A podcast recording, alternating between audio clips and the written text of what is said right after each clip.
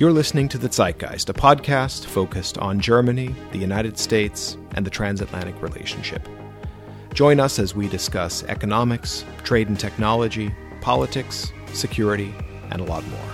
I'm Jeff Rathke, president of the American German Institute at Johns Hopkins University. A new movement is poised to shake up German politics. Does that sound familiar? Usually, if you hear a sentence like that, it's a reference to the extreme right party known as the Alternative for Germany, or AFD. That nationalist anti immigrant party achieved national prominence during the 2015 migration crisis and has experienced a resurgence in recent months, reaching 20% in national polls. But that's not what we're talking about today, not directly, anyway. Today, we're focused on an even newer phenomenon the announcement on October 23rd by Sahra Wagenknecht that she will form a new political party on the far left side of the political spectrum. A snap poll this week suggested that from a cold start, this new party could gain the support of 12% of the German electorate. How this development will affect German politics is the subject of our podcast today. But first, a word about Sahra Wagenknecht. She's the most recognizable left wing figure in Germany and one of the country's most popular politicians. She has been a member of the German Bundestag for the party known as the Left, or Die Linke, since 2009. She served as co leader of the left's parliamentary caucus from 2015 to 2019. But now she's making headlines for leaving the left and starting her own party. Born and raised in Eastern Germany, Wagenknecht was 20 years old when the Berlin Wall fell. She quickly became active in the successor to the East German Socialist Unity Party, which was known as the PDS, Party of Democratic Socialism, and gained notoriety for leading a far left grouping inside the PDS, which was known as the Communist Platform. In recent years, she has stood out for positions that were often at odds with the rest of her party and that struck a populist and nationalist tone.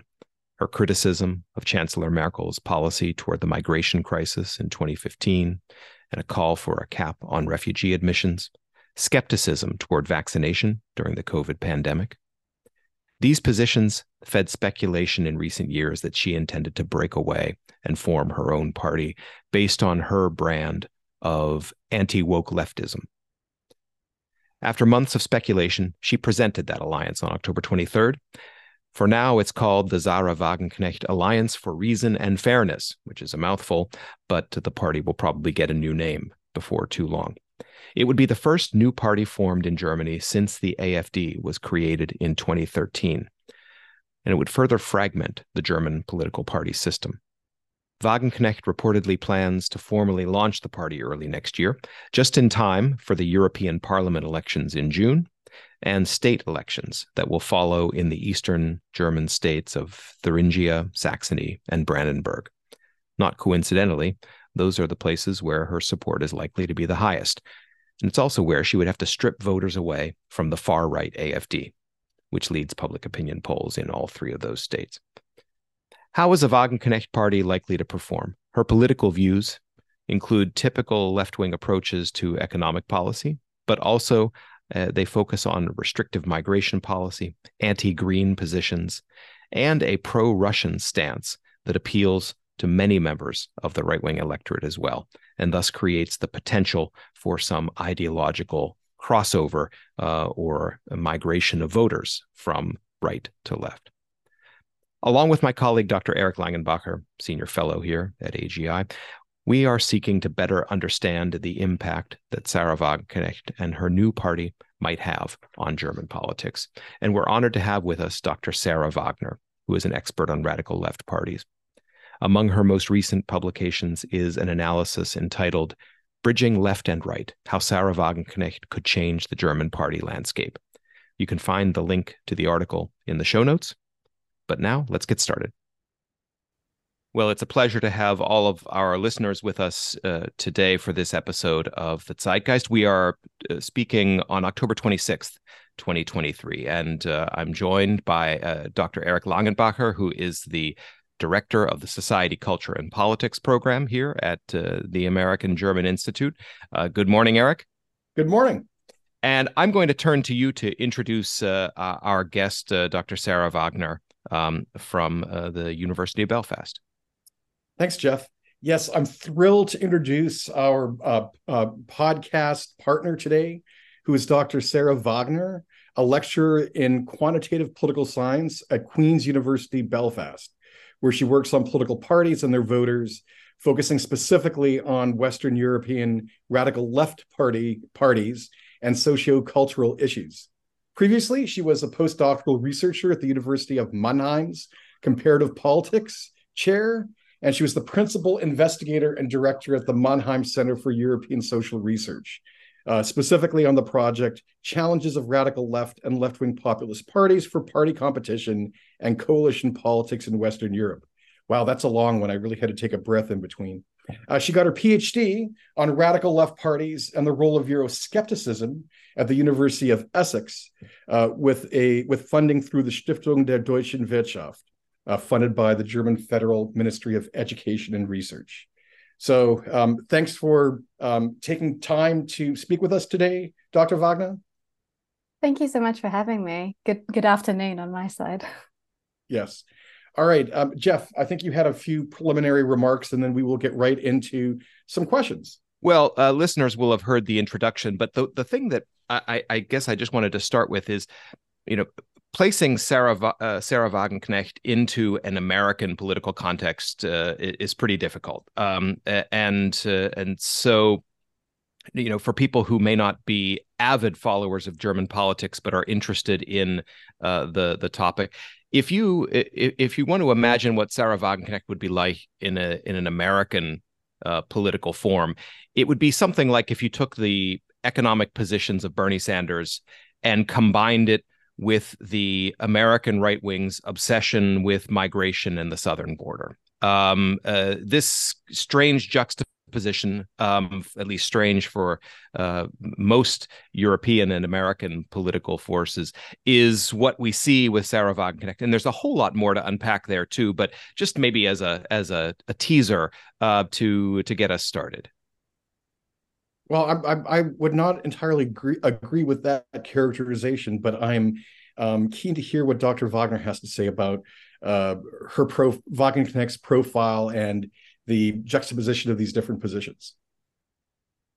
Yeah, I think I think that's quite a, a generous um, um, picture you're drawing here. I have to say, um, I I think I I'm gonna um, take liberty of the boring political science uh, perspective here, and um, maybe start with this idea that this is a, an unusual juxtaposition of of two different um, political dimensions, let's say, um, and with that being said, so usually when we think about the political party space, we think about um, like one economic dimension. So that's usually characterized by those who are more on the left, who are more pro redistribution and pro taxation of the rich, for example. And then those who find themselves more on the right, so they're more for uh, free um, free markets and and a small state. Um, and that is usually just the the economic dimension right? And then we have a sort of cross-cutting um, orthogonal dimension that's been more and more important in, in the recent like two three four decades. And that is the, the issues that we find along the socio-cultural dimension. So with people being more progressive um, on the one side so pro migration pro um, climate like helping to to avoid repercussions of climate change um, and also supporting minority rights. And then those who are more conservative, so those who are arguing um, against, for example, things like same sex marriage and um, all of these other more conservative positions. Now, usually what we find is that left wing economic parties are met with progressive sociocultural positions and more conservative parties also have more right-wing economic positions. That is the usual combination that that we kind of used to. However, we can also see parties that are more left wing on, on economic issues and, and actually conservative on sociocultural issues. And that isn't as um, unintuitive as it first seems. When we think back to like the 50s and 60s, a lot of the more social um, democratic parties actually had that kind of profile. So they were supporting workers and they were against more migration because they threatened they were threatened by migrants coming in and reducing the the minimum wage um, by making um, labor more more competitive and um, being okay with being paid less. Um, and this is kind of what what uh, Sahra Wagenknecht is um, is trying to um, fill this uh, sort of representational gap. Because right now in Germany we only have parties that are um, sort of left wing uh, economically and progressive or um, left uh, uh right wing economically and uh, conservative. And then also we have some outliers of a right wing economic party that is also quite progressive is the Free Democrats. So there's like a big gap there of like people who would like to see some more representation of, of left wing conservative um, politics, and that's kind of what she what she's trying to do at least. Well, if I could just jump in for a second, so I don't see too much of Bernie Sanders in the current um, uh, manifestation of Sahra Wagenknecht she had a big interview, for instance, in the Süddeutsche Zeitung today, where she talked about the importance of the Mittelstand and lost markets and how Germany needs to be, you know, open and you know friends with everybody so that the German prosperity based on trade can continue, and also cheap energy and stuff like that. So, um, uh, Sarah, maybe tell me how Wagenknecht, at least on this economic dimension, is still kind of left wing. I mean, I don't hear anything like I would hear from the Linke, like tax the rich and stuff like that. So, I mean, what's leftist about her anymore?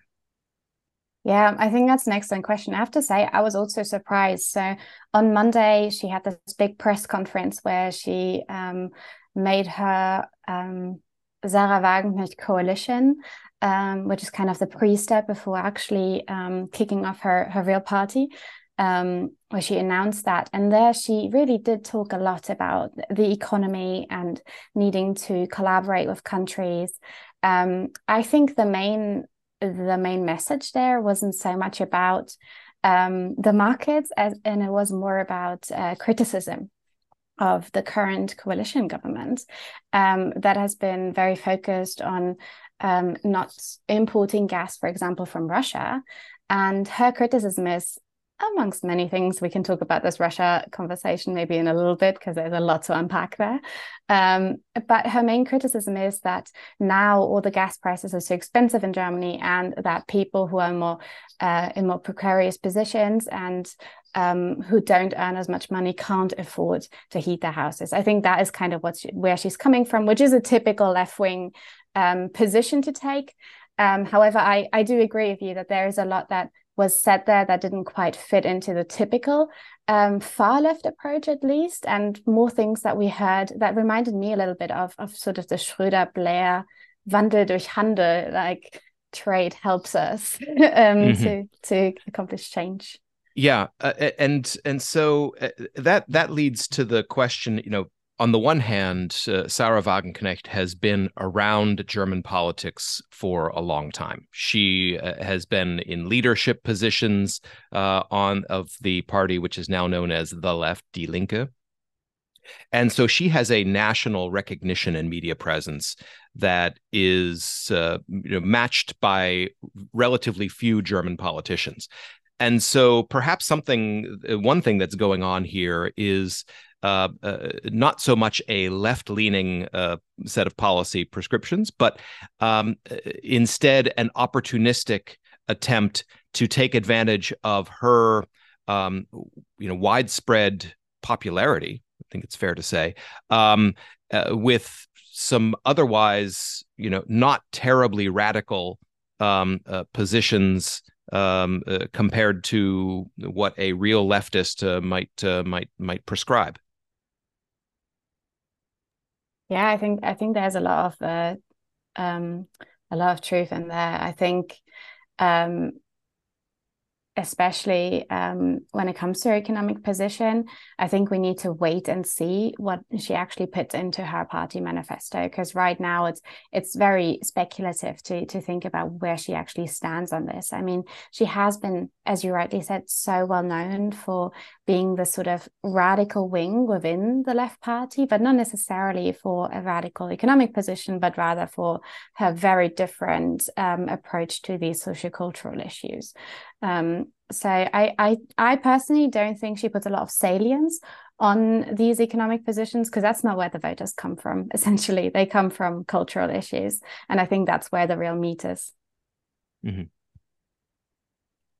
Speaking about voters for a second, uh, there was a, a, a very interesting poll that was published a few days ago after she announced this new alliance uh, that showed that her potential party could command as much as 12% of the vote amongst German voters.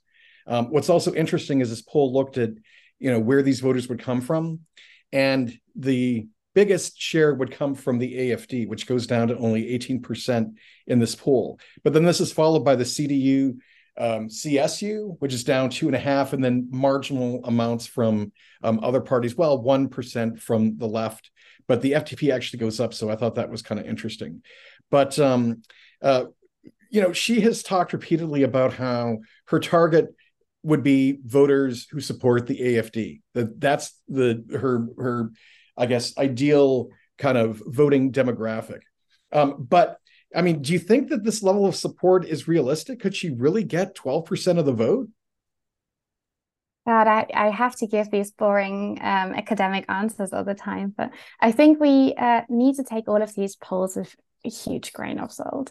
We do not know, but people like the respondents of what of these polls actually mean when they when they think about uh, a Sahra Wagenknecht party. There's no manifesto so far. We don't exactly know who's part of the organizational stru- structure. I mean, there isn't actually a party right now to date. It's just been announced. Um, so I think that's that's the one side of it that we cannot at this point um, actually have any credible measurements of the actual numbers that we're looking at here. Um, however, we can see that there is at least interest, right? That's kind of what all of this is showing. There is interest, and there's specifically certain groups of voters that are more interested in a party like this than others. And um, I, with a few um, colleagues, Konstantin Wurthmann and Jan Philipp Thomeczek, I published a study in, in June where we looked at this potential of the voters of Sahra Wagenknecht.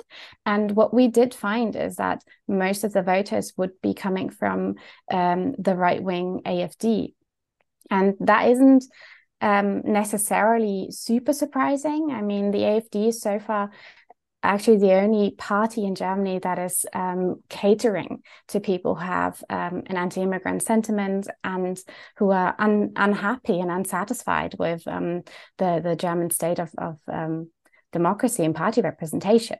So this is it makes sense for her to to cater to this clientele of of people because ultimately not all of these people really find are comfortable in in the AFD home, a lot of them don't necessarily feel like um, they are right wing or radically right wing, or that they don't feel like um, people like Björn Höcke who um, have been uh, legally called fascists.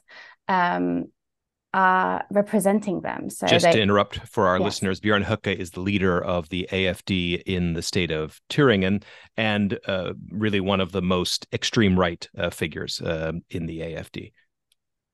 Exactly. Yes, and I think there is uh, some sort of um, element to a lot of these voters feeling like they have nowhere else to go but the AFD, but not feeling like the AFD is really their political home. So this is exactly where those that kind of voter mobilization could potentially come from. And I think also what you were saying, Eric, from the the the um, sort of the rank order, um, one down was like voters potentially coming from the CDU, CSU, also um, a party that um, has a lot of salience on conservative issues, right? So there again, we can see that a lot of this traction is coming from um, sociocultural um, elements rather than economic elements, mm-hmm. um, I, the economic dimension rather.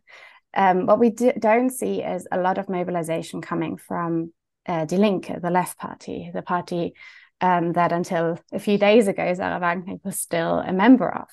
And I think there's a lot of different reasons for why that's probably the case, but I think the most um, convincing one, at least for me, is that most of the people who supported Sahra Wagenknecht and her policies and who voted for the left have already left.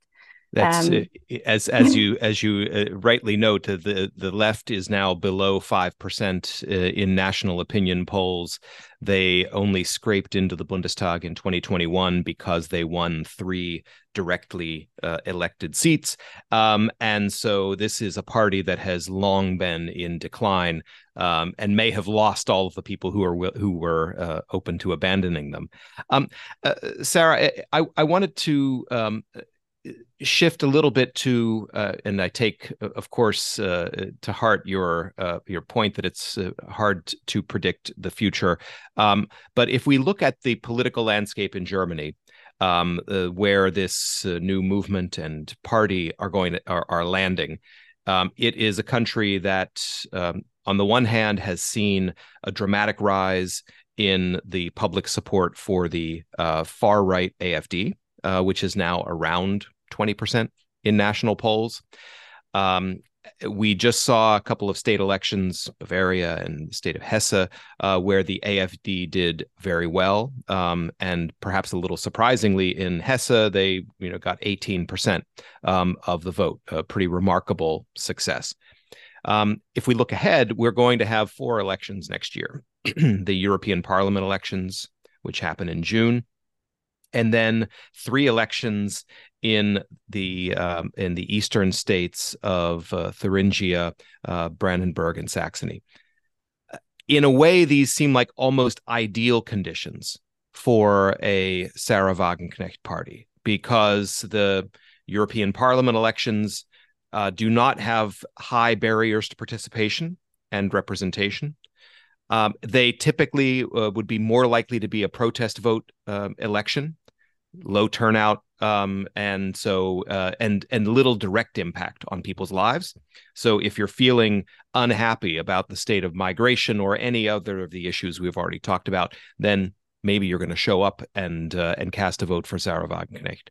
And then three states in eastern Germany where um, Sahra Wagenknecht uh, comes from uh, and is uh, and where you have uh, strong support for the AFD. They're in first place in all three of those states uh, in polls right now.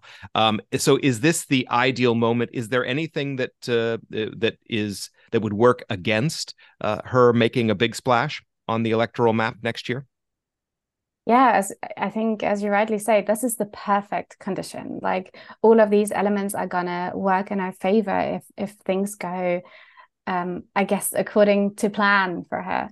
I think uh, another factor that is really important is the incredible dissatisfaction with the current coalition government that exists in, in Germany. I think people really don't feel represented by the government, um, which is in part due to political communication, but then in other parts also due to a lot of these crises not being handled in a very good way and all of these factors should really contribute to to uh, a success story here but this is not going to be uh, this is not guaranteed, right? So Sahra Wagenknecht tried to start her own um, um, campaign uh, a couple of years ago, back in 2018. She is, she started this movement called Aufstehen, um, which was supposed to really kickstart um, this idea of uh, changing the the German left without starting a, a, new party, right? So this was when she is still attached to to um, the left, the party. Um, and it it quite frankly failed because of her lack of organizational skills. And she's uh, she said this uh, herself as well that this is not where her talent is. She's not very good at um, organizing people especially in the long run. This is what you have to do. And starting a party isn't a very easy job at all you have to um, really get a lot of people involved, like tens of thousands of people. You think about this in the big German landscape, having you need representation in, in states, you need offices, you need bureaucrats. Um, you need people who are going to go out on a Saturday morning to a marketplace and exactly. engage with the, the public to explain why um, they should be paying attention and voting for Sahra Wagenknecht. Yes, exactly, and and we saw how um, how much uh, money and and general resources that cost the the AFD about a decade ago. So mm-hmm. that that is the the present here. That it is quite a it is a lot of work, and although this is arguably easier for Sahra Wagenknecht because, as you said before, uh, Sahra Wagenknecht is probably one of the most established uh, German uh, politicians. Like I think she has a a recognition rate. I saw this number the other day of like 88%, um, which is mad for, for politician. I mean, this is like Harry Styles numbers uh, kind of thing. um, but so a lot of the hard work has already been done by her for her for her own cause, but still starting your own party isn't is a really really tough job. So that's really what stands in the way of her and this big success story for herself, I guess, not necessarily for German democracy. And, and just to, to just to like uh, one follow up on that, in the announcement of her movement uh, and intent to found a party, uh, several people from the uh, Die Linke uh, have uh, jumped ship and joined her. Yeah. Um, but are there are any of those figures or others um, do they bring that organizational capacity? Where does she draw on that? Um, maybe it's worth pointing out her her husband Oskar Lafontaine is a former uh, chairman of the Social Democratic Party and uh, former finance minister. Um, he left the SPD um, and joined Die Linke since left that party. But nevertheless, uh, despite his advanced age, he's uh, turning 80, I think. Um, he is someone who is well networked in, let's say, labor uh, circles and so forth. Is there some potential there? Like, how do you build a party um, from uh, from almost nothing? I think this is the biggest challenge. I mean, this is something I was looking for in the press conference and I didn't really see much of. I mean, like when we think about back when the left got started, um, we saw a lot of trade union people in like the in the front rank starting this party. And these are the people who know how to organize, right? That's uh, that's their capacity. And that's not something that i could necessarily find in in the at least in the list of names i've seen so far of people involved with the sahra wagenknecht uh, bündnis. Um, but maybe i mean i stand to be corrected. Maybe um, these people are already working in the background. But so far i mean she's she's um, a few of the the left um, party um, people ha- who have joined her don't have a lot of um, recognizability, except probably for uh, Mohamed Ali, who was also part of the, the left party leadership. So her leadership background um, will probably help. Um, but I, I, I do, I think this is the biggest, um, the biggest point of, of concern um, from, from her perspective for sure. Um, I, I, like. I, I, know our, our time is starting to come to a close, but I, I just have so many uh, questions still. Um, I found it really interesting when we were kind of uh, loosely going through all the advantages that Wagenknecht's new party might bring to the you know competitive party political landscape in Germany. But besides the kind of organizational issues, you know, I feel like there there are some hurdles that that her party would would face as well. And in particular, I mean, I really think it, it, it it's interesting. I don't want to I don't want to focus just on the kind of immigration issue, but it seems that uh, that um, issue in this kind of uh, socio-cultural dimension is really the one that that that that seems to be getting the most traction. And I guess my question would be, you know, that issue was already owned um, uh, well, that issue position is already owned by the AFD. And as much as I understand that maybe some people are put off by the radical voices within the AFD and they would like another kind of alternative, I could also imagine people saying, well, why would I eat margarine when I can eat butter? Like, like and go for the real thing. So do you really think that she'll be able to make major inroads if that becomes her uh, her issue? uh, versus the AFD. Oh, and then let me just add my other kind of question too. Um, so going back to okay, I know the polling is very kind of suspect at this point, but I didn't see anything broken down by East or West residency. Are we right to assume that uh, the uh, Bündnis Wagenknecht would re- resonate more in the Eastern Länder than in the West? Uh, do you have any thoughts on that? Yeah, maybe just quickly on that on that last point first. So in, in the study we uh, published in in June, we did see a significant difference between those who are East Germans and those who are West Germans in their propensity to to vote for a party like a Sahra Wagenknecht party. And that obviously, I mean, there's been talked um, about a lot. Of, um, this goes back to the the deprivation that exists in East Germany. It's it's a big cleavage between um, the divide between East and, and West Germans are re- is real, and this is also East Germany is is where we see such high numbers of um, of AFD voters, but also where uh, we find a, a left party uh, leadership uh, in, in the state government. So you can see that a lot of these, um, a lot of the, the parties that speak to um, people who aren't who don't feel represented necessarily and who feel like they're not being um, part of the conversation they get a lot of votes in east germany that being said we have just seen as you rightly say bavaria and hesse where um, where we actually uh, had to re reshift uh, our um, the way we, we thought about the AFD problem in Germany. Uh, so it's not no longer just an East German problem; it is also a general German problem. Um, but yes, so why why wouldn't they? Why would the voters not go for the real thing? um, I think I think you're right. I think a lot of the voters are going to stick, and we've seen this um, in in a lot of the the studies that have been done on the AFD. That we currently still think about AFD voters as protest voters, and they really aren't. Um, I think the latest polls have, have shown that about uh, half of, of the AFD voters um, actually say this is their political home, this is their party. And the other half said they're still flexible, they're still voting for protest reasons, and they don't find another party that would uh, represent them as well.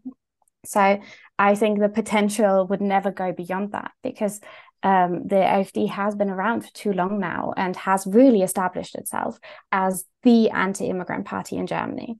Um, I think it would it is um, a positive thing that Sahra Wagenknecht has um, for these voters that Sahra Wagenknecht has been in the media for now almost 30 years, right? 10 years, the main thing she has been talking about on, on talk shows, on and TV, radio, and, and all kinds of broadcasting has been um, the refugee crisis and how there needs to be a different answer to it. So I think she has a very high credibility when it comes to this issue. Um, this distinguishes her from just any anyone starting a, a, left conservative party. She actually has a very credible reputation on this issue already, which might help her to get these voters that are still um, within the realms of mobilization from the AFD. Mm-hmm. And also, I just want to um, go back to one really brilliant point that you brought up um, earlier, which is if you look back to the uh, to many social democratic parties in the 1950s and 60s, that they also had had you know more restrictive attitudes towards immigration and migration. I think that's really really a great point. And if she can channel that, then maybe that is her kind of like ultimate uh, uh, advantage. Uh, I'm glad you bring that up, Eric, because it, it also sort of stuck out to me. Um, and if if I look at just for example, uh, at the state elections in Hesse, um, if you look at the exit polling data on uh, where votes uh, changed and where support came from, the AFD won about 18% in Hesse.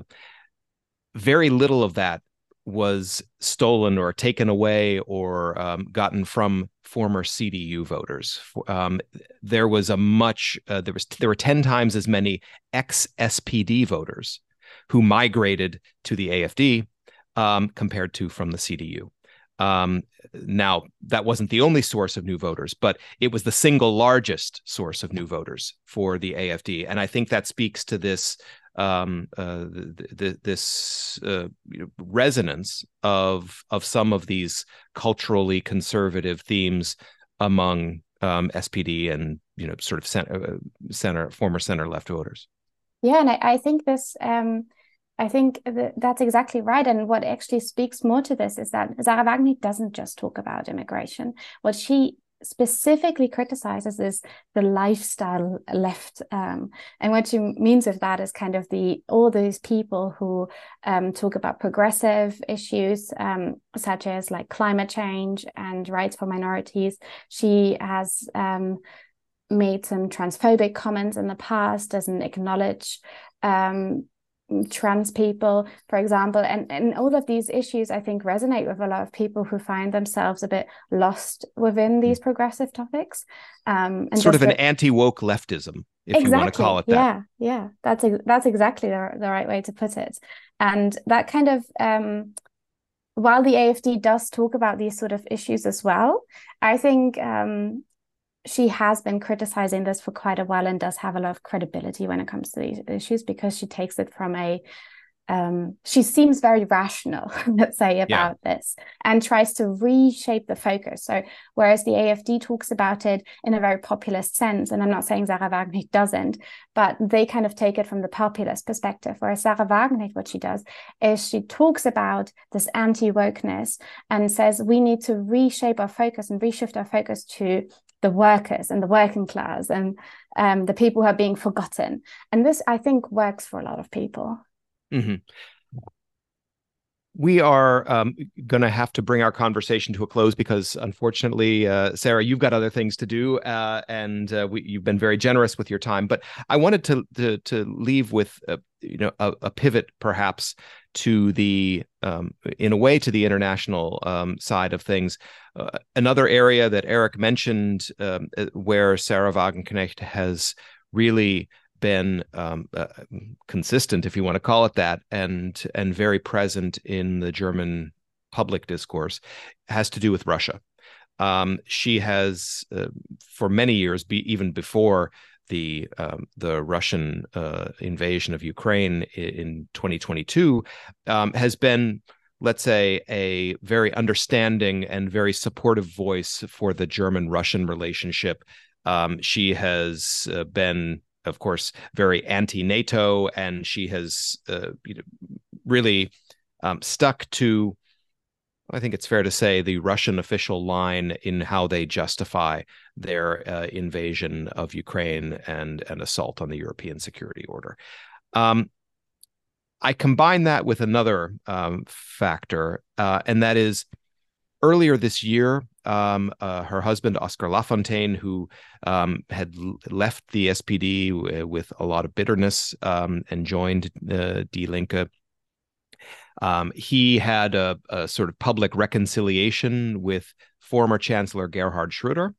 Um, uh, you know, Lafontaine and Schroeder were in the cabinet together. Lafontaine quit as finance minister uh, and then was uh, extremely critical of the economic and labor market reforms that Schroeder uh, introduced. Uh, anyway, that's all maybe a little bit too much detail, but Gerhard Schroeder, of course, is also famously the uh, the single most prominent advocate of uh, of Russian views in German politics.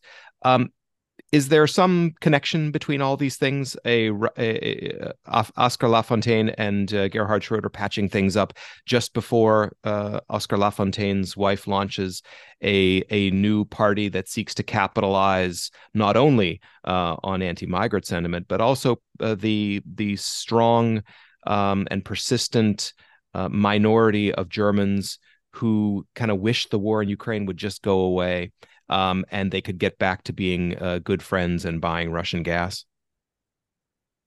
Yeah, I w- I wouldn't go so far as to say that um, there's some sort of um, relationship between all these different factors, but I, I do think they speak to a more general issue that I think isn't a German issue, but a, an issue within the, the left, um, which is how do we deal with Russia? Because we've been romanticizing Russia for 50, 60 years and have never dealt with this we saw absolutely no uh, discourse within any of the left wing parties in Europe after 20, uh, 2014, right? Um, right. And and I think this is a, a more a bigger issue than just uh, uh the home life of, of Sahra Wagenknecht necessarily. Um, I, I think there is there is a lot to be said here about Sahra Wagenknecht um, romanticizing Russia, but also within the same breath being quite sternly anti-American, but then also simultaneously, and this is what you've been saying, Eric, right? Like saying, no, we need to be very forward as Germany, and we need to focus on our economy and our market. So there I think there is a lot of things that don't really match up here, and we need to we need to see how um, things develop. Um, I think her focus is um, ideologically that that um, we need to move past uh, this idea of, of uh, the Cold War and need to uh, become closer with Russia again. Um, and within the context of Ukraine, she's mobilized this issue very well and staged um, one of the biggest protests against sending weapons uh, to Ukraine um, back um, in the spring of last year. Mm-hmm. Um, I think this is uh, this it could be one of the defining issues for her because yeah. there has been so much um, criticism of, of especially the coalition government um, investing a lot of money in helping Ukraine out, um, not just for um, for Ukraine, also for like selfish reasons, right? Um, but the the main criticism has been from people that well now well heating was becoming more expensive for people but also there's so much money being sent helping ukraine and people try to to scapegoat find a scapegoat to um, um, blame why they're not feeling why they're not um, feeling particularly looked after by the government and um, the big scapegoat I think was was the Ukrainian uh, was the Russian aggression and mm. the Russian invasion. And as as you point out, I mean the, the support for Ukraine, it, it there is majority support for um, Germany's assistance to Ukraine within the German public, but there is a, a, a recognizable um, and significant minority that opposes it, and since she may be able to capitalize uh, on that. Well, I, I, feel that we could go on talking for uh, another uh, half hour or even longer about all of these things, and there's there's a lot that we haven't had the chance to touch on, but we'll have to save that for another time. Um, so, uh, Sarah Wagner, uh, I want to thank you uh, so much for spending this time with us um, and uh, for uh, bringing your research uh, to our audience. By the way, you made reference to the article that you and your co authors published earlier this year. We will put that in the show notes so folks can find the link to that on our website um, if you want to, to read more. Eric, any last words? No, I'm just very grateful that you took the time to speak with us today about uh, something with potentially big consequences for German politics. So just thank you so much. All right. Well, thank Sarah, you. thanks. Thank you so much. and uh, we we will uh, we will look forward to keeping in touch, and um, we look forward to having uh, all of our listeners with us uh, on the next episode of the Zeitgeist. Thanks for listening to the Zeitgeist, a podcast produced by the American German Institute at Johns Hopkins University. You may know us under our old name, the American Institute for Contemporary German Studies. Send us your feedback by email at info at aicgs.org or on Twitter, Facebook, and Instagram, where we have new handles at AMGERINST. And also please visit our website at americangerman.institute, formerly AICGS, and we'll look forward to seeing you there. Thanks.